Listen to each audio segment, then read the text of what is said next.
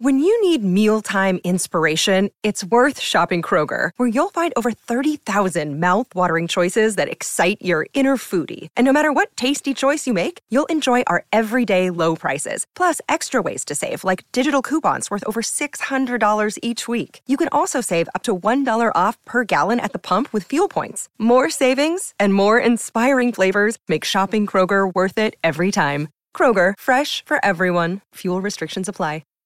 What's up, y'all? It's your girl Ari Chambers here, and I'm sitting next to some legends. And because they are legends, I don't want to do them a disservice. So I'm gonna start with you, T. Introduce yourself. So I'm Ticha Penicheiro, born in Portugal. Come over here to the States, and I guess I'm a WNBA legend. I don't know. Yes, Queen. Take your time with your intro. Yes. Uh, I'm Chasity Melvin, North Carolina's finest, NC State Wolfpack. You already know, uh, WNBA legend, and uh, that's it. I'm Mo Currie, you know, one of the realest you'll ever know.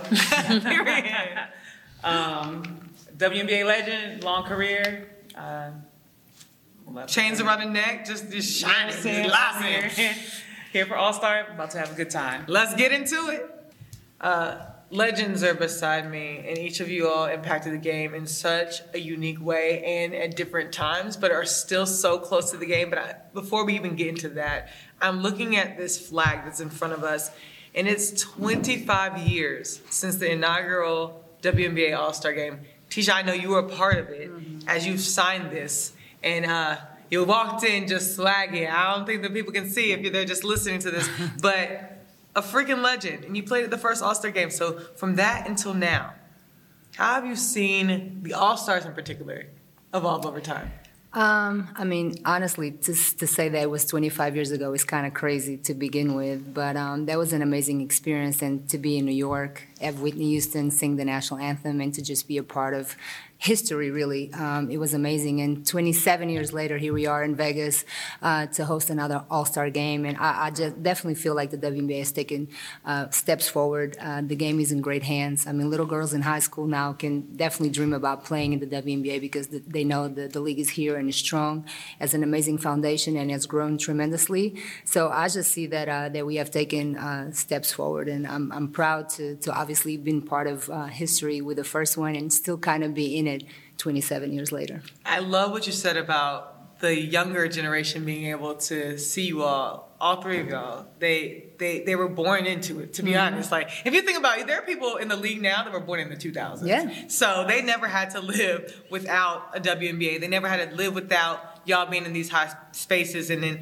I was walking here, about to get to y'all, and I saw a high school group, and mm-hmm. I just think that the impact that the youth have, I mean, that you all have on the youth is is dope. So, Chasity Mo, what are y'all seeing about about the infection, the infectiousness of women's basketball, and have you ever been able to like sit with it and know like how much of an impact y'all have made on the game? Uh, I think I recognize it every day. I coach high school basketball this off season, and just hearing the young girls talk about the WNBA and actually in high school say, "I want to play in the WNBA." Uh, before, like in high school, we weren't saying that. maybe Mo. Mo's younger than me, so um, but like Mo's like, yeah, yeah, yeah, yeah. Mo was that way, but like I just remember, you know, the inaugural season and Cynthia Cooper would raise the roof, like so Sheryl to Sheryl Swoopes. Uh, Lisa Leslie, so they inspired me to want to be in the league, and now it's just a trickle down effect. So the WNBA definitely has an impact, but now it's more global. Everyone um, across the board knows about the WNBA, and just being here in Vegas this entire week, I'm like, I'm having people stop me. Are you playing? Are you on the Aces? And I'm like, like, you know, but no, no, really, in some cities you don't have that where you have teams. So Mark and them have done a really good job because everywhere I've gone, someone has stopped me. You know, I can be in DC when I when I do the on air for the pregame show. Yeah, you do. And you know, I played in DC, and I don't have people stopping me. you know, when I'm out in the city. So uh, you know, it's just it just goes to show if you build into if you brand your team and you're really behind your team, it, it really it, invest. it impact. If you invest, yeah. it impacts the whole city. Like get a on the bus, on the shuttles, wherever people are like, yeah, I go, I root for the Aces. The WNBA is the greatest. And all the guys are wearing the shirts, so it, it definitely has a huge impact. I agree. I mean, like I like I saw uh, my driver was actually talking to me about the league, and like I was like, oh, I know nothing. Just tell me everything, and he was just going off wrong. But at least he was enthused about it. Yeah, you know but what I mean? Like, yeah, but it's this talk about it. like they're having conversations. You're right. Yeah, I, I, that's what we need in Yeah, I got every. I got in an Uber yesterday, and the guy is driving. I keep seeing like looking at me, and I'm like, right. and then he was like, I have to ask you, were you at the Aces game against the Mercury on Tuesday? I think I saw you on the billboard. I was like. On the jumbotron, and I was like, "Yep, that was me." He was like, "I knew it was you." Uh, pa, pa, pa, pa, pa, Pachero, Pachero, what's your last name? I was like, "You're close enough." It's Penicheiro. He was like, "All right, can we get a selfie?" I was like, "After you drive, after you." Not everybody. yeah, I, was like, I know you gotta, I know you gotta, you know. Uh, Danger. Yeah, I was like, yeah, no, but that's cool. I mean, there's billboards everywhere you go here. Yeah. Uh, and that's the thing. Like, if you invest, you get a return, you know. And uh, Mark Davis, I mean, kudos to him because he really is uh, doing his thing over here. And everybody, the whole city. I mean, obviously they won, so that helps. Uh, but the whole city, you can tell, is just a buzz about it. Yeah, it's the ex- exposure, like the league, you know, through social media, through these different um, platforms that have been started by athletes or like supported by athletes, or just if you show them, the people will come. And like I think where the league is now is a true test to meant to, you know, you put them there, you give them the exposure, people will come. And like I think from that, the league will continue to grow. All Star is such a big thing. Even now, like former players didn't really go to All Star as much as we do now, but now it's kind of like every year. I look forward to coming to All Star because it's a good time. I get to catch up with like Yeah. some old heads like myself and see some fans and you have a good time and you get to watch the talent. The talent is great. So I think just that's a part of. Um, you know, continuing to grow the league and having older players still support the league. What was the turning point though? You mentioned that players didn't used to go. Why why y'all be popping up now? I mean, first they used to have it in Connecticut. And Oh. was going on. What is everybody's literal beef for Connecticut? No, no. To be to Before- be fair, before they start to no, disrespect. to be fair, it is very hard to get flights into That's true. Connecticut. You're not wrong. It's You're ex- not wrong. I mean, Vegas all day, every day. You can get to, airport's right there. You can get to, Right you can get to Vegas. So I mean, can um, we keep it fair- 100? I mean, he's Keep really up. feeling welcome. You know, uh, I think, uh, you know, when you watch the NBA All Star game, who's sitting courtside? All the legends, the people that started, the pioneers, right? Who's sitting courtside at the WNBA All Star game? NBA players, right? So, I mean, uh, Retired Players Association really is putting all all, all of us back together. And I think just like Mo said, coming here is like a little reunion. You know, it's like a family reunion because you've seen your peers that you have played with or against, um, but maybe feeling welcome. I think that's the thing from the WNBA, and that's one thing that I told Cathy. You know, you guys have to embrace the former players and make them feel welcome, not that you retire, you don't exist anymore. Um, so I think feeling welcome and, you know, the, the league and obviously the Retired Players Association has done a, an amazing job to bring everybody together. Um, but that's, that's important in my, in my point of view. Yeah, definitely, definitely the Retired Players Association I've been a part of for a long time, and obviously with our schedules, it's kind of hard. People have different careers um, to just take off, you know, two or three days to to come and support. But I, I think also Mark Davis, like when he started his reunions with bringing all the players that played for San Antonio. Like I think he gave the blueprint and showed, you know, the WNBA and Cathy like, hey, this is kind of how you do it. Yeah. Like, look, It was dope this- looking at y'all's pictures. I'm like, look y'all. Yeah, Y'all like cute. you're going this year. I'm like, okay, can every well Cleveland folded, but Do can the? Sky and can the Mystics year? do it? That's they do it every year. he brings insane. It's so all the players back, Yeah. and um, it's very instrumental. But look, I mean, I feel like it's had a huge impact on the success of the Aces because I believe when you honor the past and you remember the past, it, I mean, it just fuels and empowers your organization because the team kind of see they they know the history and obviously they want to show they're better. And so they're you know they're, they're motivated. But mm-hmm. i mean you can see that across the board of professional sports. In college you know like the dukes the carolina they they they honor all their former players and they consist they've consistently been successful Yeah. but they bring all their players back Yeah. do they not you know Yeah. like so when you do that i think you just gotta you gotta like she said when they have the nba all-star game they have all the legends on the front like they pay homage to them and obviously the nba has been around for 76 years so um, it does correlate Yeah. Do y'all feel appreciated now? Because I know that there was a time where I would I would call it like the dark days of not knowing the history of the WNBA from the general general public. But as you're talking to Cathy and bridging the gap with the, the Players Association, the Retired Players Association, the WNBA, uh, I've seen growth. But is it enough for y'all? Do y'all feel the flowers? Um, I, I don't. I won't say I don't feel like the WNBA doesn't appreciate us. Um, I think they do appreciate us. I think I believe that they haven't found the balance in honoring the legends and merging the the um, the, fu- the future, the present, and the past together. Uh, from a marketing standpoint, I think there are certain things they can do brand wise and marketing wise, and I just don't. I don't know if they don't have the sponsorships, the money, the the dollars to do that.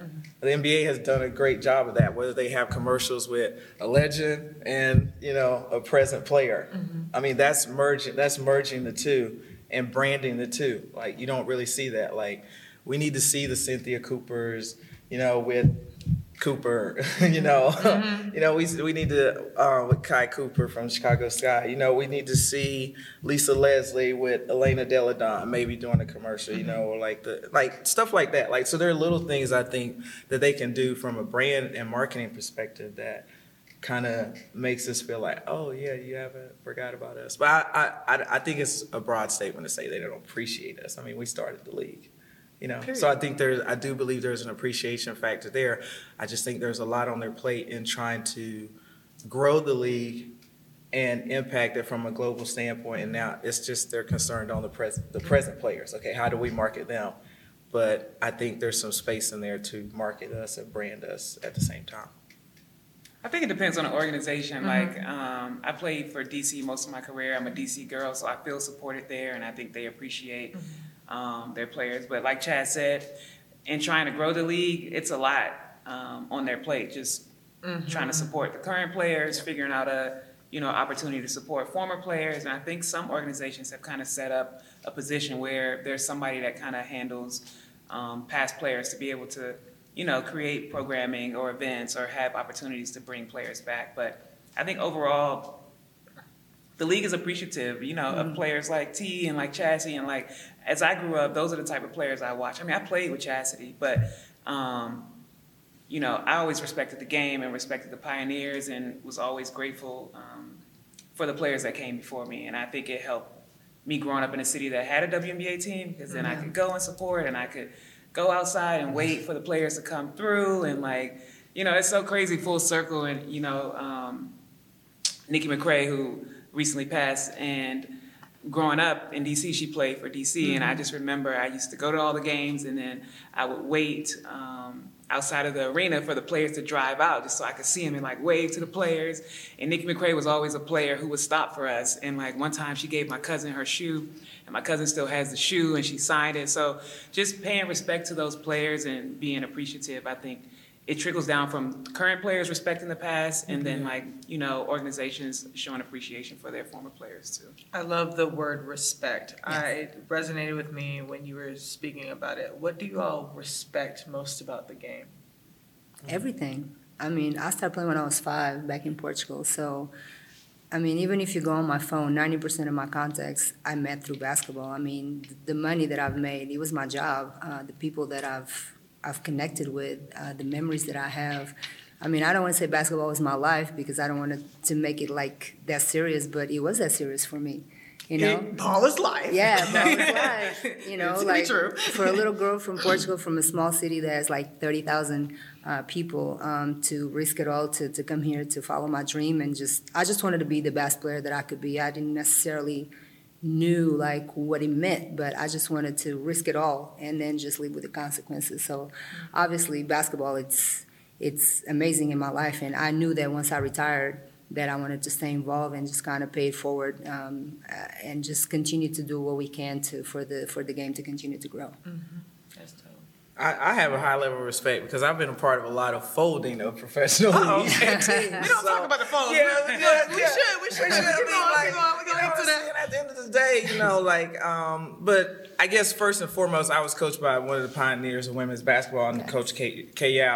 And Coach Hatchell, growing up in North Carolina. So I know their stories and how much they put in women's basketball. So for me, I've always had a high level of respect for basketball, just um, because of that, and it's just trickled on into you know the professional league, and obviously I played in the ABL as well, and the mm-hmm. ABL folded, so I know how quickly you can have something and reach a dream and it be taken away. Yeah. So for me, I don't I don't take it for granted. I'm super passionate about uh, the WNBA and our women's league. You know, having growth and growing, but also having women have important roles in the mm-hmm. WNBA, and so that's that's where I think the real respect come, comes from because I don't want our WNBA to turn into the NBA, mm. And it could it could easily do that. Yeah, I guess. No, that's right. Don't, don't, like, don't push it out of you now. I'm not gonna push it out of I you. mean, I respect the game. Just like, I would say, like basketball was my life for a long time, and a lot of the opportunities um, that came my way was become because of the sport. Uh, the travels I've had around the world. You know, all of us play internationally. I think the game brings so much more than um, what you do on the court. Just the relationships that you build. Um, where I currently work now is because of my, you know, time through basketball. So respecting the game, if you respect the game, it can give a lot back to you. Yeah. What Chassie said, I mean, I'm a girl from Raleigh, North Carolina, so I have the exact same experience as you, um, looking at Coach Kay. Yow, and then down the street, Sylvia Hatchell, and then I had the fortunate of that my parents drove me to the Sting games, and I saw Dawn Staley, and it's just, I, having those women figures in such high places can really shape like your entire life. And Ticha, ball is life, and I never dribbled a ball in my life, but it was Right. still my life, and I stayed close to the game. And you all, even beyond your playing career, stayed close to the game. Do you feel the inherent responsibility to carry that and pass the torch, or are you staying more so for the love? Why did you stay close to the game? I mean, when you love something, you want to have it close, right? So to me, basketball is my first love, and uh, like I said, it's my passion. And they say if you do, you know, what you love, you don't work a day in your life. So I knew for sure that I wanted to, to stay close. Uh, I knew that I wanted to give back to the game and kind of pay it forward. I knew that I didn't want to coach. I knew that much. So I was just trying to find. So you picked a harder job. yeah, basically. Way I be calling my agent at three in the morning, I'm like, listen. Yeah, that's crazy. but you know, it's um, I, I really love it, and I just couldn't see basketball disappearing out of my life once I retired from playing. So I just wanted to find something that I could still like contribute to the game, still be involved, but in a different way. Um, and before I retired, I was just start thinking about the process of you know what I wanted to do. And at the time, like this is like two, 2010, 2011, when I started thinking about it, it wasn't too many women representing women, especially women that played basketball. Like when I mm-hmm. give advice to my players, is based on experience. I literally have been in their shoes, and everything they're gonna go through, I've been through it. So to me, it just it just made sense. The more I thought about it, it's just what I wanted to do, and here I am, like almost 12 years into it. You know, so it's kind of So It's been that long. huh? Where I retired in 2012, so yeah, it's oh, crazy. God, Yeah, time flies. I know. Oh my gosh. Yeah. Every time I try to leave, WNBA keeps calling. no, at the end of the day, I try to get away from it, but I, it's just um, since I, you know, you have a high level of respect for it. Um, you know, I mean, if you know some of the stories of the legends and what they went through, um, also having to go overseas and um, the, one of my late great, I mean, a great favorites of mine, Teresa Edwards. You know, like just her her career and how she kept playing basketball when it was just very hard to um, and all those Olympians actually, you know, just playing when no one cared about women's basketball. So for me, um, I do feel a sense of responsibility that if I can and I have the position, or if I ever get roles, like I want to stay around the league. So um, my ultimate goal is to be able to make those big time decisions in the WNBA and uh, make sure that it's success- successful. Like I said, you know, when you see something fold and go away, like you want it's is I guess for me, I have a sense of like I don't take this for granted. Yeah, what was the what was the emotional impact of seeing the teams around you just? I mean, it was terrible. Like for me, um, I mean, I think for, I think it's still, you know, like I, I'm with some of the former Rockers. Like for us, it was extremely difficult when the Rockers ended. Um, we were on the verge of actually not saying we would have won a championship, but we lost to Detroit the year that they won the championship. So we were right there, and then the team folds. And so all that hard work, everything, all the camaraderie, all the, the great fans we had, it's just, it just everything became non-existent. So it's very hard to explain. Um, but at the end of the day, you know, I could talk about that. But then you have Cynthia Cooper, and Sheryl Swoopes with four rings, and Yeah. You I You know, mean, it they're the, happened to they're the too, Houston okay? Comets. They're the Houston Comets, and like none of that is recognized. Like Yeah. I was close the to, trophies? maybe, yeah, or the trophies. No, I, I read something that Yeah. like the trophies were in like some like Yeah. shed. Like I was like, what do you Yeah. mean a shed? Like Yeah, That's like I'm I, think that's low key disrespectful, and uh, for me, I just feel like if the WNBA could, like, there are a few franchises that I would love for them to bring back. Name 'em. And, and pay homage to. Name well, 'em I mean, they're obviously, the the, Charlotte Sting. obviously, the, obviously the Houston Comets, and of course, I want the Charlotte Sting to come back. Sacramento and I, want- I want to be a part I of. think Portland should get a And chance. I, no, I think, I think Oh, it's Portland's like, great. And obviously, I mean, Cleveland rocks, so you got to bring the Rockers back. So we we had a great went fan. We had a, a- yeah, yeah, like basically all of them. Oh. Okay, Like, Everybody. Let's be clear. Bring them all back. okay, wait, wait, wait. If y'all could bring a team to a new city, Mm-hmm. where would y'all bring a team to? Um, I was I- I, was gonna say Miami, but we already had a team, so I. I would say Philadelphia. Yeah, I was gonna say Philly Philly. too. I think they have good fans out there. Yeah. They support their team. Because I was like, what about Philly? Imagine- everybody's pushing this Philly. I'm like, what? Like, Imagine the diehard Philly fans for that's this true. NBA team. Ooh, that's Lord. true. I don't know if that's good. Yo, I feel like I've been around the block because I represent Listen, I think I think it would bring great exposure because clearly we got some diehard Vegas fans down here, Yeah. like literally. Like Who has the best fans crazy. from when y'all, y'all were playing? I know it's like different times now The because you know the Aces. I say You're I, know, I can't go against my team. You the Mystics are my team, but the Mercury, their fans are like, Yeah. it could be Tuesday, X Factor is and, a the, and the X Factor would come out and support. Well, 'cause like, they have to. It's hot. and- They the way mean, you like, inside. yeah, like, just, that's But, great. You know, DC fans were always great. Like I think you know, DC led the league in attendance Yes. for like a, a bunch of years, and you know, the fans always showed up. Mercury- I think the the, X Mercury Factor- fans, the X the Factors. X Factors are like. I mean, Sacramento, y'all legit. know about the cowbells. Yeah, we do know about the cowbells Zach playing was- there. That was yeah. You, you got six man, the cowbell. Yeah. Now I feel like Ticha might have some stories about like fans coming up. What's your craziest fan story? Yo, um, this is like a really true story, okay? Um, so I'm I'm doing autographs at the mall. So and this lady comes and she asked me to autograph her leg, like with a sharpie, and I'm like, a sharpie? She was like, Yeah, I have a tattoo I appointment. knew it. So when I leave here, I'm gonna go get it tatted. I was like, Are you sure? Have you thought about it? She's like, No, I'm Like right there on the positive. And I was like, Okay, yeah. So that's Did she ever come back and show it to you? Uh, You know I, she I think yeah, She got game. it. Yeah. Oh, she got it. Oh, she got it. Yeah. So if you're out there listening, send me a pic. I, I want to see if it's still, you know, if you need a refill or whatever. A little touch up. a little touch up. It's on t-shirt. Monique, you're, you know, you you have the privilege of like being able to be a consumer of the league and then playing in the league. Was there any fan moment that you had as a child when you were like, oh my god, this is my favorite player, and you ran up to her? Probably what I talked about earlier. Mm-hmm. Like Yeah. Mystics games were like the thing to do in the summer in DC was to go to Mystics games growing up, and you know we looked forward to the summer. We looked forward to the season. I would get on the bus, go down to the games, stay after the games, and just wait for players. That was like my favorite thing. I would wait for the players to come through the garage, and it came full circle when I played for the Mystics, and I'm like. I'm driving out the garage and I'm like, wow, I used to stand out here and wait Right. just to see great. players come Yes. through. So that was always always a memory of mine. I did one time sneak into NBA All Star Okay. when it was in DC. that was like so fun. To, um, I knew the reporters, um, and I was there. They have like you know they have practice, so they, they bring in people to be fill-ins for players, so they can make sure you know. So I was a fill-in for like introductions, and so I was in there. But you all you're supposed to leave after you know they do the run through the dry run, and so one of the reporters was like, "You can come in the uh, newsroom with me and just wait till the game starts." And I was like, "All right, bet." So I'm just like scoping out, I'm hiding out, and the game starts. I come out the media room, Peeking and, behind um, the wall, like. I had a seat like three rows from the court too. Like Lil Bow Wow was like a seat in front of me. Vivica Fox was like next to me, and I was just like sitting in my seat. I was nervous the whole time because I'm like, somebody gonna say, "Excuse me, this is my seat," but that was always a good Worked time too. Yeah.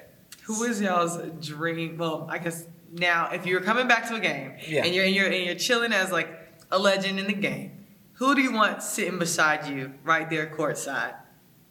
Uh, I A player have- or a celebrity? A celebrity? celebrity, right? A celebrity. I would say Will Smith for me. Mm. I love you, Will. I feel like he'd be like a great. Even like, after the Oscars? yeah. Oh. I, I think that made me like. you know, for his work, you know. I, Yeah, I, think I think that made me like him even. Yeah. Okay. Same. Yeah, Same. okay. Honestly, same. Because it's always like he's the nice guy. I guess Yeah. I kind of kind of you know have mutual respect I for him it. because I'm I feel it. always I'm cool way. and low key, but I go zero to hundred real quick. Ooh, Mo- Mo scared of you. that, like- Scared of you. And that's I, I felt I felt Will in that moment because yeah. you're I so can't- I can't laid relate. back, and then it's just like when you get mad, you do something crazy because you're not used to going there. I thought it anyways. But It okay, could've so we have Chasity and Will, I would say probably Michelle Obama. Ticha and Michelle. I'm gonna say Wanda Sykes because she's Y'all funny. That'd be cut funny. up. Y'all- yeah, we want comedians, right? We want to have a good time. she goes to Sparks games sometimes, and I've seen her there, and she like talks trash uh, courtside. So I think it would be fun to sit with somebody who would like, you know, yell at the players. Yeah. That would be a good me time for laugh. So sure. yeah. It was dope is that you know there was a heavy celebrity presence at the inception of the league, and now we, we're bringing it back around there, and so it's like the WNBA is a thing to do. There's so much excitement, but with that is like because the product on the court is so good. And so, what have you seen um, player wise, branding wise? Skill wise, that has impressed you all, because y'all can be critical, because y'all been in this thing, right? Yeah. So, what have, has impressed you recently from this new generation? I mean, it's it's very hard for us to answer that question. I know Ticha looked over like I was a dime thrower. Like I, I was like, doing like I was literally doing the same thing they're doing now. Her her and Nikki Teasley. I got to say, Yeah, you and oh, Nikki Nikki. Teasley She were said like that been my style. I. Yeah, they created that. So, um, I mean, I don't I don't get into the old school versus new school. I know there's a lot of things we could do. Like, um, I felt like you know when I played, I was ahead of the game. So I would just like to address my growth is from the coaching standpoint Mm-hmm. because it was like if I thought about shooting a three, which I tried, but remember, I got I got cursed out. Like I was like She sent did to- not have the green light. Yeah, I, did- I was sent to the bench, and Times now have changed. yeah, times have changed, so it's like people weren't allowed to see like everything I could do because it was like, Chaz, you give the ball to Ticha as soon as you get the And get ball. on the block. Yeah, get on the block. It wasn't Get down. like you know I could put the and I could because obviously we all grew up playing with guys, so if we couldn't handle the bar, handle, handle the rock. We weren't on the court, you know, pretty much. I mean, so at the end of the day, I think the growth of the coaches to allow women's basketball players to show their elite skill level from all from all the ranges of like shooting the three ball, handling the ball if you're a forward, uh, stretch, you know, having a point forward. Yeah, it's almost like and just different- positionless now, Yeah, it's you know? positionless now. Like before, it was. You know, even Mo, like with certain things, like, no, this is what you're doing in offense. You know what I mean? Like, some, but yeah, it's some ballers. It's some ballers in the Yeah, league. but Like there's you can some see real Enrique go out there, drop buckets. Jewell Loyd. Like, But they also had a it's green light to watch. take like 28 shots. I think Mo would have loved that. Mo would have loved the opportunity to have 28 attempts. I mean, but no, they Yeah, getting it but they're done, really though. good. Like Breanna Stewart is out there killing Yeah. the game. Yeah. Um, it's a lot of fun. I the like skill set is yeah, the skill set is beautiful. Like I mean, um, but I think you know just to say like I think it's more so coaches and the style of play. So you like the positionless style of play? Yeah, I mean, I don't call it positionless. I just think I, I think you allow players to do what they can do. Just give me You know, not not not boxing them in. You know? Yeah, but like the- Ima- the- the imagine if they boxed Lauren Jackson and Stewie Yeah. in, like, because they sim like Lisa Leslie towards the end of her career. She I think started. Coop allowed her to, Mm-hmm. you know, stretch her game out, and then that's when she showed she could shoot the shot. But she probably done that her entire career. Yeah. So I think that. um you know, just the rise in coaches saying, "Oh, these women can really play. They can Mm-hmm. do a lot more than." Yeah, but like the true in." centers, like you said, back to the basket, and true point guards is like even in the NBA side. I Yeah. think the Warriors kind of started it. It's Mm-hmm. like kind of going away. I mean, you have Vandersloot and, and, and Chelsea Gray, Mm-hmm. but after that, like who's a true point guard? That's true. You know, facts. like, there's like Yeah. an intern, like there's a debate online, like the return of the true point guard. I, I think it's gonna be in a few years. It's gonna be like dinosaurs. They'll be extinct. it's like the true and the true centers too. I Yeah. mean, you. I mean, well, there are no centers in the NBA anymore. Right, It's just exactly. That's unfortunate. what I'm Joker's a center. I mean, no, he is, but I'm saying, and that's why I think. Well, the NBA is always the NBA. Well, we're not talking about the NBA. We're talking about the WNBA. But the WNBA still has centers. We still have back to the back centers and power forwards. We do. I mean, and their teams usually win. Yeah. Uh, Brittney Griner is unstoppable on the post. Aliyah Boston is unstoppable with her back to the basket. A'ja has, you know, elevated her game, but when it gets down to the nitty gritty, where does she go? Yeah. and no one can stop her. You know, so I hope that continues because I don't. I like positionless basketball, but I also think the NBA is pushing players out that have certain skill sets that are mm-hmm. integral to the game. And like that's why I feel like Denver might have a run at it because no one's gonna stop Jokic. Like, mm-hmm. yeah, he shoots the three ball, but at the same time, he gets down in the paint and no one can stop. Yeah. no one can stop him. So they never kind of have- if it's a- slow motion. Even if it's slow motion, and like to Ticha's point, you know, they actually have a point guard Yeah. that actually. You know, he's still he's a combo guard, but at the end of the day, he made everyone on the team better, like Chelsea Gray does for Skylar did for Phoenix, but we don't know. where Sky- you know what I'm saying? But at the end of the day, like you still need two critical positions, Yes, and I think absolutely. surrounding that, it does kind of become positionless basketball. Because if you look at the champions, that's pretty much you have a center, mm-hmm. Quote unquote. We don't want to call it that anymore, and you And you have, have a, a point guard. and you have a point guard. Those are the teams winning championships.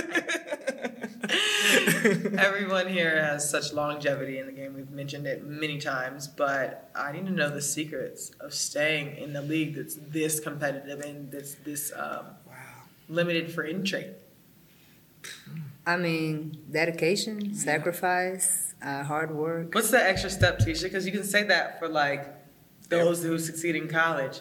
Yeah, I mean, taking care of your body, eating right, uh, stretching, doing the cold pool after practice. It's just a lot of stuff that goes into it. That is like the, the three hour practice can be extended to six hours because, you know, if you lift weights, if you do your treatment, if you stretch, I mean, foam roll, I mean, I can, and these days it's so much easier because you can actually go home and do game ready and the little boots or whatever, Normatec. I, mean, we, I didn't have any of that. She's like, I had no Normatec. Yeah, I had to stay in the gym and really take care of my body, make sure I go home and, you know, hydrate, drink water, you know, like eat right so I could get ready. And, you know, it more like all the back to backs, the traveling, there's so much that goes into it. And if you don't really rest, uh, eat right, and all of that, I mean, it can take years away from you. So um, I, I think that's the more, most important thing, but it just comes with a lot of dedication and sacrifice and really in tune yourself, like with to see what you need. Not everybody needs the same thing, so you kind of have to know and then trust the people around you to, to help you. You gotta be able to hoop though. This is like- Oh, yeah, for sure. A lot of young players, and we saw it this year, and we've seen it the past couple of years. A lot of players who Mm-hmm. were pretty good college players who you would think would be successful when they got to the W, but like when you get to the W, it's eye opening. It'll be these players you may have never heard about, but they can hoop. Mm-hmm. And you get up there and you think you can play, but these players have been in the game. They're Mm-hmm. grown women, so really working on your game and being able to compete. What's the biggest difference between collegiate play and W, w play? I'd, I'd say everybody can hoop in the W, like Mm. even down to the twelfth woman. She may not play, but she can she can ball. They're they're women, so they're maybe stronger. The game is fast. You got to learn fast. The season is short, so it's not a lot of time to really like build chemistry. What you got training camp for about three weeks, then it's like you hit the ground going. So.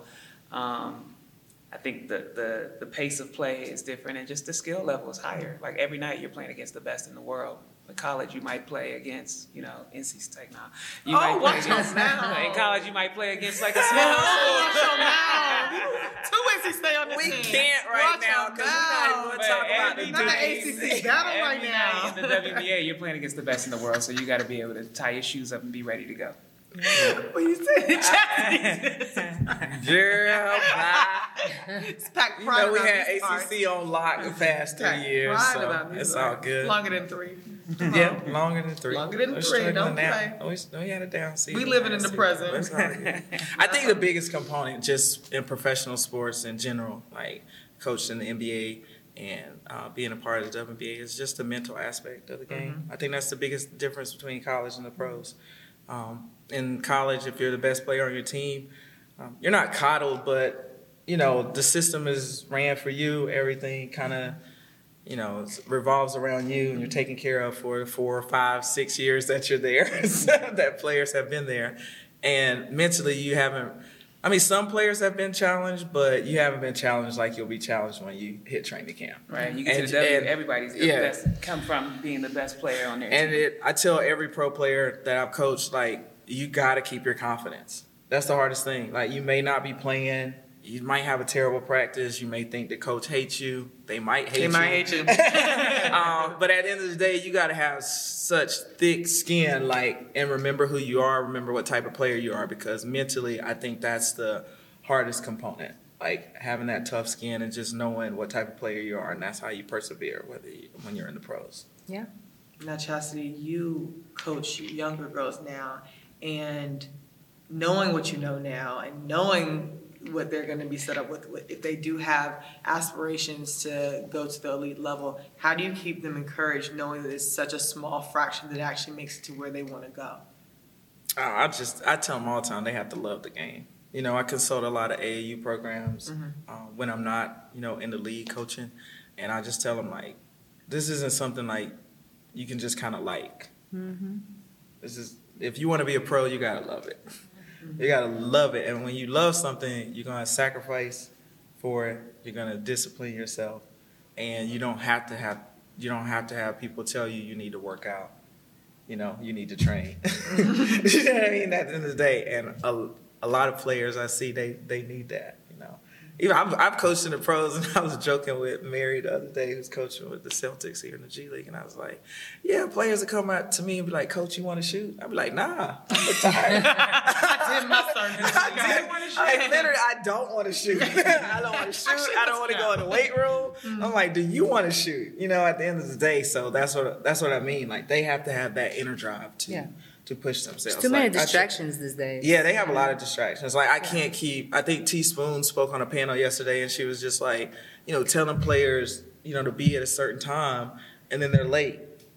You know, we can never do that. That to me is so Our, our, audacious. our generation, like our generation, can never do that. Like to this day, we're scared to be late. Like you, uh, Rachel said, be here ten thirty. I'm like, Look at all oh, morning, like, like 10 o'clock, like, like, hey. it's like for old school, it's ingrained. Yeah. And like coaching high school this year because I was out of the league.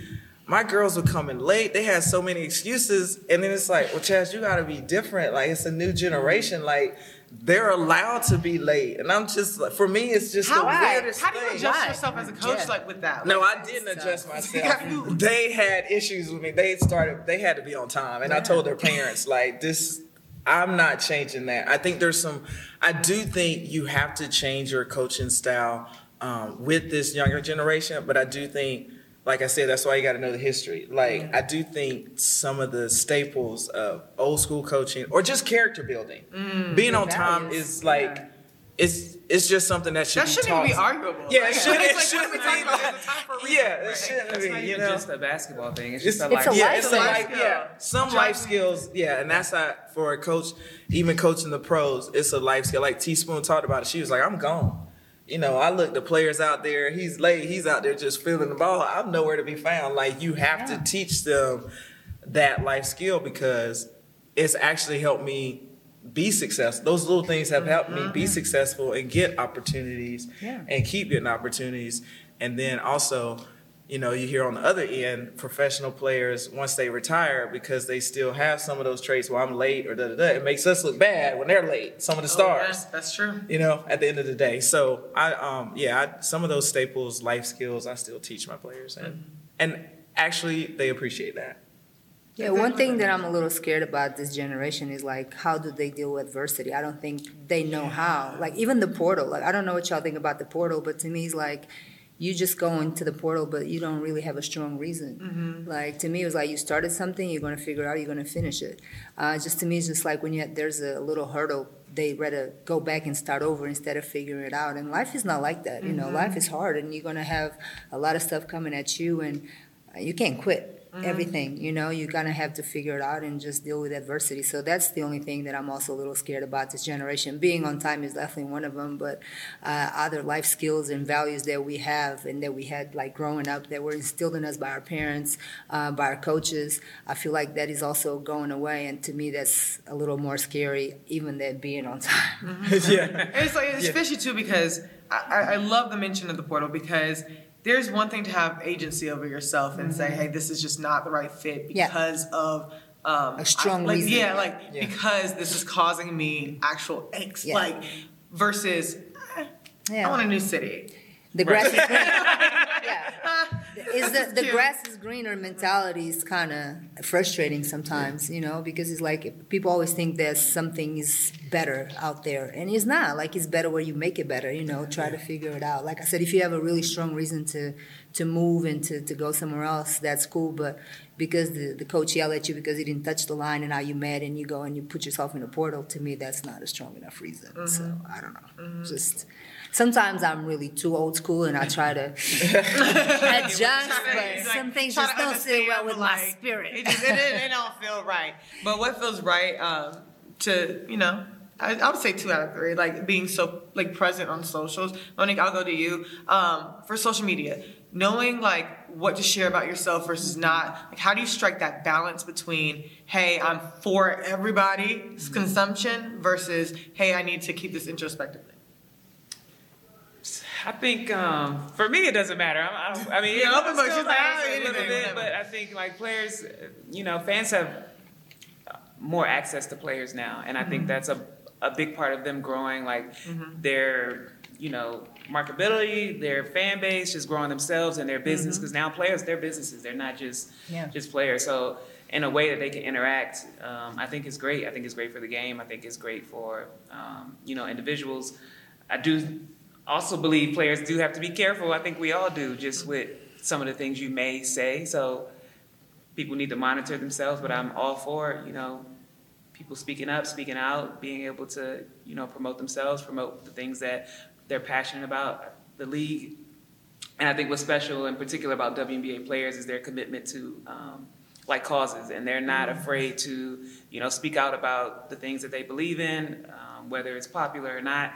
Um, they're strong, they're powerful, and I think they're very influential, and they use social to be able to do that, Yeah. and they should. Ticha, do you ever fear for your clients either um, showing too much of themselves online, like their personalities, their lifestyles, or or fear for them being outspoken about certain causes? Like, how do you mitigate that, and how do you? To me, like if you believe in something, whether it's a cause or whatever it is, and you want to speak about it, I mean, and you own it, to me, I don't have a problem with that. Sometimes I've had issues in the past with a particular player, obviously, I'm not going to say her name, um, just showing too much about partying and drinking and, you know, Yeah. a lot of that stuff. And I say, hey, um, maybe you need to tone it down. Like you don't have to show everything that you're doing because once you get labeled that you are a drinker or a party animal, or whatever, that's going to affect your bag. Like it's going to affect your bank account because that's once you get so you can get labeled in ten seconds, and it might take a lifetime to remove that label, right? So you have to be very careful what you put out there. And you're like, yo, I'm gonna be me, Teach. I was like, you can still be you, just don't put it out there. Right, once you don't put it out it. there, the- yeah. Once you put it out there, you know, the whole world sees it. Um, and then, I mean, I start sending screenshots of teams overseas. They're like, no, we don't want to sign this player because, you know, we know this is the reputation. So I start sending to her so she could see that I'm not making this up. And at the end of the day, I say, I represent you, but you represent me too. So if you do some stuff that I've told you several times that you shouldn't be doing, I hope that you trust me enough to why I'm telling you is for your own good. But if you don't really, I mean, you follow it up for one week, but then you go back to it. At the end of the day, it's just not a good fit. At the end of the day, I mm-hmm. want to represent players that respect me enough where I give you some advice, is because I truly believe I'm saying the best thing for you in your career. Mm-hmm. And if you don't listen, I'm not your mother, so mm-hmm. you know. But I do say agents are like mothers. Like I get on your nerves because I'm trying to keep it, you know, 100 with you or whatever, and then you're like, "Ugh," and it's like moms, and then eventually like, damn, my mom was right. So it's a little bit like that. And um, you know, if it's not a good fit, it's not a good fit. And uh, at the end of the day, I'm always gonna try to be as as honest as possible with you to what's best for you in your career. And how have you seen it, Chasity, with social media and your players? I'm only I'm only picking you all's brains because I know there's going to be another generation listening to this wanting to be in your place, and I know y'all have opinions on the the striking that sweet spot with it. Yeah, um, uh, for most high school coaches in uh, high school athletics, and I, I believe collegiate athletics as well, they already have like a code of conducts for social media. So um, high school kids kind of have to abide by that to stay on the team. Um, but there, to answer your question with pros and incoming pros across the board, there's a very thin line with your social media brand. And as Ticha said, getting the bag, getting positions. Um, I was very thankful post career. You know, everyone says, you know, I'm always politically correct on the social media. I try to be just positive, but um, when I got hired in the NBA, there was a thorough search of my social media. Oh dear. Wow, yeah. A, a very thorough search. You better type them And- keywords with your name. Right, and, uh, like, I it's- type I- something you- there's a I'm search gonna bar do this, I that you say can like put in a there, word there now. was a very thorough search of my social media. And um, also you know i had started a podcast i mean years ago. I've been on blogging sports like once i retired to keep up with the game. And um, human perception is just very broad. So even if even if you think you're being positive and politically correct you can say something like even if i'm going through the teams like coaches or general managers can have a perception that i'm saying something in a negative way so it's just a very thin line. I mean, people are getting canceled. Like, so I tell everybody, if you're not Elon Musk or if you're not worth a billion dollars, then social media should be branded in a very specific way, considering what you want to do with your life. So once I'm a billionaire, they're gonna find out the real chance. You know, be saying whatever. yeah, I understand, whatever. But um, no, it's just, I mean, in all seriousness, it's a very thin line, you know, between, you know, getting Can a make you college, or break you, getting a college scholarship, trying to get in the NBA, trying to get in the WNBA. Um, obviously, the people in those top positions, they're still human. So whatever their values and whatever they believe in, I mean, at the end of the day, everybody can say like they're they're Yeah, very because open. even, even yeah. if you apologize later, Yeah. you already said all of that. Yeah, gonna- yeah. you know, I mean, have you said it, stand ten Yeah. toes down. That's so all. I, I just try to encourage. I just try to encourage everyone. Like, if you're getting a bag from having a certain brand, then I say, you know, if you're getting NIL money from having certain things, just understand like how long term can that be? Because you may miss out on other opportunities. So just know what you put out there. You're really, you really stand behind, and it's something you can do long term. And it's out there forever. Yeah, So it's out there forever. It's it's be- just a very- it's It a- will that tweet is Yeah. and then you still Somebody got it. So Somebody- somebody got yeah. a screenshot. Yeah. Screenshot. It, it's a very thin line. I, I I do remember. I, I was asked by like I guess I had a Twitter committee to like unlike. I had liked someone's tweet, and I was asked to unlike it because it was offensive. So Oh, wow. yeah. Yeah. That's intense. Oh, they were really thorough with you. They Yeah. say. We will find out all the things. but anyway, bringing it back because this is the Legends podcast. Mo, I'm gonna start with you. Um, what makes you legendary? what makes me legendary? Um, I think my love for the game, my passion for the game. I put in my time. I put in the work. Um, you know, I would say I was a successful professional player.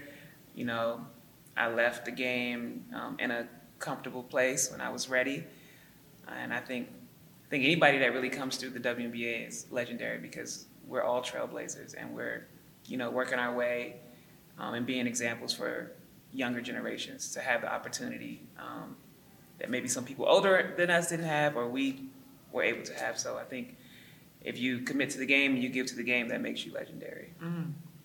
Spit poet. Amen. Chasity, what makes you legendary?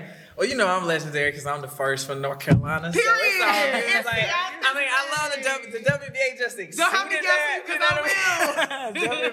WNBA just gave me a bigger platform. Period. But for me, I was from a very small town. Um, Shout it out. Yeah, Don't be shy. Roseboro, North Carolina, Sampson County. You know, heard? I can always go back home, but I mean, I was just sort of a history maker. So Mm-hmm. everywhere I went, like I, I got, I'm, I'm you know. I was fortunate enough to have the opportunities and to persevere. And uh, you know, NC State. Pack fir- pride First to all make the day. Final Four, you already know. You already know what like, it is. So, you know, it. I'm, you know, in the Hall of Fame in North Carolina. Like, I could go on and on, It's but yeah, it's like I just feel like you know I'm a history maker. So whatever you know organization or where whatever I'm a part of, I'm gonna have an impact. And so that's why I feel like um, I'm like a living legend, you know. And that, but that also puts pressure because you know I'm coaching high school. Everybody like Chaz, what you doing? like do something you know big. So that puts pressure. But at the end of the day, But you are doing I just I just take advantage of all my opportunities and I try to leave, you know, wherever I am in a better place. Mm-hmm. You did. North Carolina will show up and show out. Somebody else did.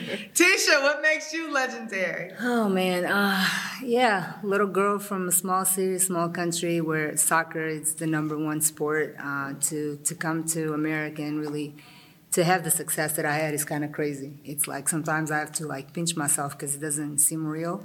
Uh, but I think to me, it just happened because, like Mo said, because of uh, my love and passion for the game, uh, just wanting to be the, the best that, that I could that I could be, playing with no regrets, just kind of give it it all, and just kind of hoping that he would give back to me, and he gave me so much, and uh, yeah, it's crazy. I mean, I sometimes like people like talk about you know my accolades and stuff and sometimes it's even hard to that it re- really resonates with me to to be like top 25 the only european amongst all those players that were Work.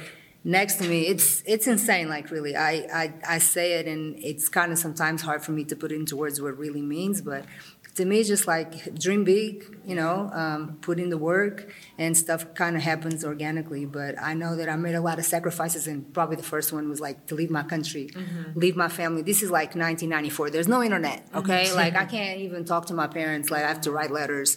Uh, calling home was so expensive. So just bet on myself. I mean at a young age i was like i'm going to do this and we'll see what happens and i'm glad i did I'm so glad you did. I'm glad you picked up a basketball and not you know, what talking about I was 'cause the world would have been stripped of a t-shirt Yeah. and a chair. Yeah. And I'm glad that you just are North Carolina legend. You already know what it is. Man, Ticha that's a know about town. it. That's my claim Yeah. to. Yeah. We put Ticha out. Last game, Yes. last game. Yeah, we put out ODU. I'm telling you, I'm a history maker. I was mad. It was like, cut cut And we're glad that Mo turned from a fan to driving up in the same arena. That's really, really dope. Yes. And I hope that you all feel the flowers and, and all the We all the love and pride that we have in what you all have contributed to the game because every single one of your stories matter and they're such huge puzzle pieces to what is now just such like inevitable like passion like it's just the game is so infectious now there's no there's no denying the greatness that surrounds it and you all so heavily contributed to it. So thank you so much for joining in this energy today. Thank and you, i'm so happy legends. that this Yeah, is like 25 years in this thing with the, for uh, the all-star game. 25 Thank years in this thing with the all-star game and we, we just keep going. What 27 seasons now? That's yes that's right 27. Unbelievable. The W rocks. yes